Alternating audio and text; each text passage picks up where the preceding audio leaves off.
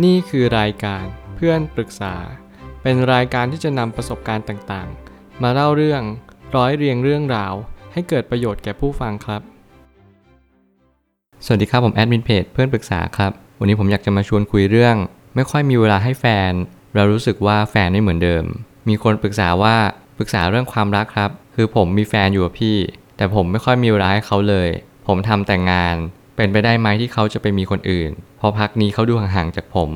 เรื่องราวนี้มักจะสะท้อนสิ่งที่เราเป็นเสมอก็คือ เรามักจะเพิกเฉยสิ่งที่มีอยู่ และมักจะสนใจสิ่งที่ไม่มีอยู่ หมายความว่าทุกครั้งที่เรามีแฟน เราก็มักจะลืมว่าเขาอยู่ตรงนี้กับเรา และเราก็ควรจะแบ่งเวลาให้กับเขาบ้าง เหมือนกับว่าสมัยก่อนที่ผ่านมาเนี่ยเราสามารถที่จะแบ่งเวลาให้เขาได้ แต่เมื่อวันเวลาผ่านไป เราก็เริ่มรู้สึกว่าเขาเป็นของตายมากขึ้น ยิ่งเราเห็นคนในครอบครัวเป็นของตาย ชีวิตเราก็จะไม่มีความสุขในชีวิต เพราะว่าเรามักจะมองสิ่งสิ่งนั้น เป็นของที่จะต้องอยู่ตรงนั้นตลอดไป แต่ในความเป็นจริงแล้วไม่มีสิ่งใดอยู่ตลอดไป เราควรที่จะคิดคำนึงถึงอีกฝ่ายบ้างว่า เราควรให้เวลากับเขา เราควรจะมาคุยกับเขาบ้าง รับฟังปัญหา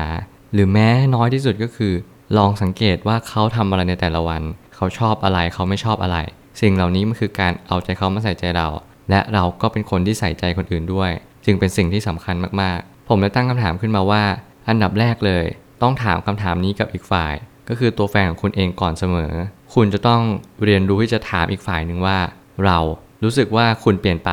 แล้วคุณเนี่ยเปลี่ยนไปเพราะอะไร ซึ่งการถามตรงนี้มันเป็นการคุยกันมากกว่าว่าเออฉันรู้สึกแบบนี้แล้วคุณเปลี่ยนไปจริงๆหรือเปล่า บางทีก็อาจจะเปลี่ยนไปก็ได้ เราคุยกันตรงนี้ก่อนเพื่อให้เราจบประเด็นในเรื่องการคาใจว่าโอเค เรารู้สึกว่าคุณเปลี่ยนไป แล้วคุณเปลี่ยนไปจริงหรือเปล่า สิ่งเหล่านี้มันจะมาเป็นตัวชี้วัดว่า เราไม่ได้รู้สึกเป็นคนเดียว เขาก็มีโอกาสที่จะเปลี่ยนไปเหมือนกัน ไม่ว่าอะไรจะเกิดขึ้น คุณก็ต้องระลึกรู้อยู่เสมอว่า นี่คือความเป็นจริงของการเปลี่ยนแปลงไป คุณต้องรับคำตอบในสิ่งที่เขาตอบมาให้ได้ คนที่มาปรึกษาจำเป็นจะต้องตระหนักรู้ว่า การจะมาถามอีกคนได้ ก็ต่อเมื่อเป็นคำถามที่เราคุยกับอีกคนแล้ว บางครั้งเนี่ยเรามาปรึกษา แต่คุณอาจจะให้ประโยคที่มันสั้นจนเกินไป อย่างเช่น คุณบอกว่าคุณมีแฟน แต่ว่าคุณไม่รู้ว่าแฟนคุณรู้สึกไงกับคุณ ซึ่งถาถามตามความเป็นจริงเนี่ย ผมก็ไม่สามารถจะไปล่วงรู้จิตใจแฟนคุณได้ว่าแฟนคุณเป็นคนยังไง แต่สิ่งหนึ่งที่ผมจะบอกได้ก็คือ ผมรู้ว่าสิ่งที่เขาตอบโต้อย่างเงี้ยมันหมายควาว่าอะไร คุณจะต้องอธิบายในสิ่งที่คุณควรอธิบายมาให้ได้มากที่สุด เพื่อให้ผมได้วิเคราะห์ว่าเฮ้ยการกระทำนี้มันคืออะไรกันแน่ เพราะว่าเมื่อไหร่ก็ตามที่เราเป็นคนนอก ดูเข้าไปเนี่ยมันจะเห็นพฤติกรรมได้ง่ายกว่า และก็ได้ละเอียดกว่า บางทีเราเป็นคนในเราก็จะมองไม่เห็นอะไรบางอย่าง ที่มันชัดเจนแต่แรกอยู่แล้ว คนอื่นจะไม่สามารถตอบคำถามนี้ได้เลย เว้นเสียว่าจะเป็นตัวแฟนคุณเอง นี่คือคำตอบที่ชัดเจนอีกข้อหนึ่งเหมือนกันว่า คุณจะต้องคุยกับแฟนให้รู้เรื่อง ว่าแฟนคุณเนี่ยเปลี่ยนไปเพราะอะไร เขาเปลี่ยนไปเพราะว่าคุณหรือเขาเปลี่ยนไปเพราะว่าตัวเขาเอง บางทีเราอาจจะมีเวลาให้เท่านี้หรือเท่าเดิม แต่มันอาจจะไม่เกี่ยวกับเราก็ได้มันอาจจะกลายเป็นว่าเขาเนี่ยเปลี่ยนไป เขาอาจจะปันใจให้กับคนอื่น